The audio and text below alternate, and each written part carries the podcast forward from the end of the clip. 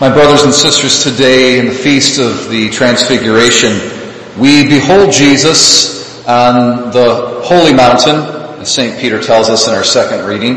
It's believed by tradition to be Mount Tabor, a particular mountain in the Holy Land, upon which Jesus was transfigured before his disciples' eyes. And uh, we behold him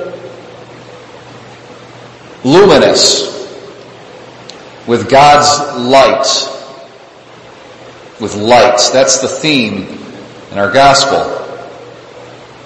Two things to notice, and then I want to contrast those two things over against this idea of fire that we see in our first reading from the prophet Daniel. So in our gospel, it says explicitly that our Lord's face shone with light. Now that is meant to make us think about an Old Testament story. The Old Testament story about Moses, who went up another mountain, Mount Sinai, to receive God's law, and he came down, and as the story goes, his face was luminous with divine light. But there's a key difference between what we're seeing in our gospel and uh, that Old Testament story about Moses' face. And the difference is this. For Moses, it was his face alone that shone with God's light. And he was actually able to block the light by putting a garment over it. So from that point on in Moses' ministry to the children of Israel, he actually, he, he wore headgear of some sort with a veil that came down over his face. Kind of intimidating, don't you think? You could actually never see Moses' face because he had a veil over it. Alright? And that veil was sufficient to actually block the light that was coming from his face. Isn't that interesting? So that light was a divine light but evidently it wasn't very strong because it couldn't penetrate through the veil that he wore. And he wore that veil because he didn't want to scare the bejesus out of, out of the people of Israel. Alright, because his face was quite frightening. Now in contrast to that Old Testament story, we see the Mount of Transfiguration. Something different is going on. First of all, the apostles are a little bit afraid but they're not so afraid. They're looking straight at the face of Christ, luminous with God's divine light. And moreover, and this is the key difference, it says that his garments were luminous with God's light. Why was that? It's because not just his face, but his entire body was full of light and the light was so strong that it would uh, bust through his garments. Okay?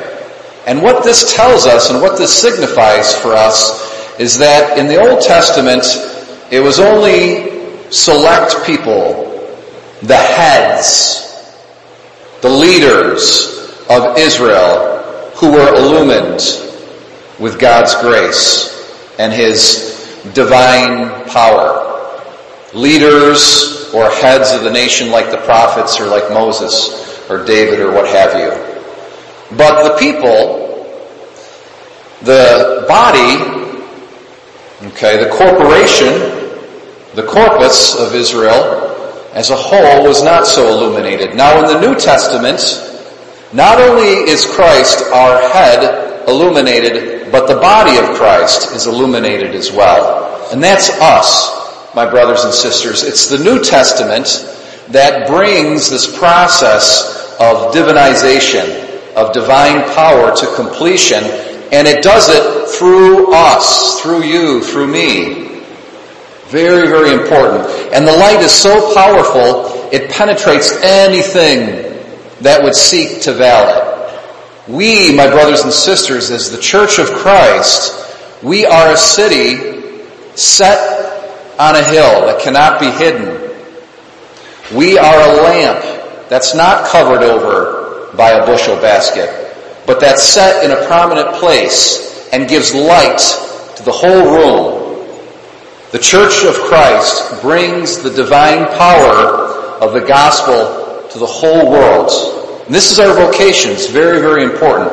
We need to have an adequately exalted view of our vocation, of who we are. Otherwise, we're going to sell ourselves short.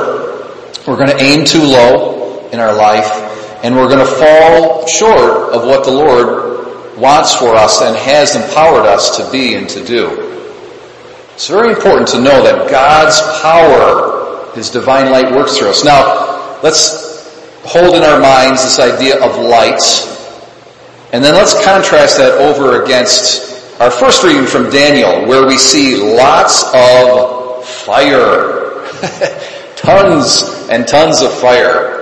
The whole thing, it's this fire flowing forth from the sky on the throne, and the throne is like a chariot, and its wheels have, are flames of fire, and, and uh, rivers of fire are flowing out of the throne of God. Okay? What we see in the New Testament is our heavenly calling. What we see in the Old Testament is something very earthly. Because as long as we are, we are on earth, the same grace of God, which is destined to become light, pure white light for us, is now currently manifested as fire in our hearts in our lives. And fire, eh, you know, it's kind of painful. It hurts. There's a process of purification, of purgation that takes place in our lives here and now. That's so important to understand the Christian life is not a bed of roses.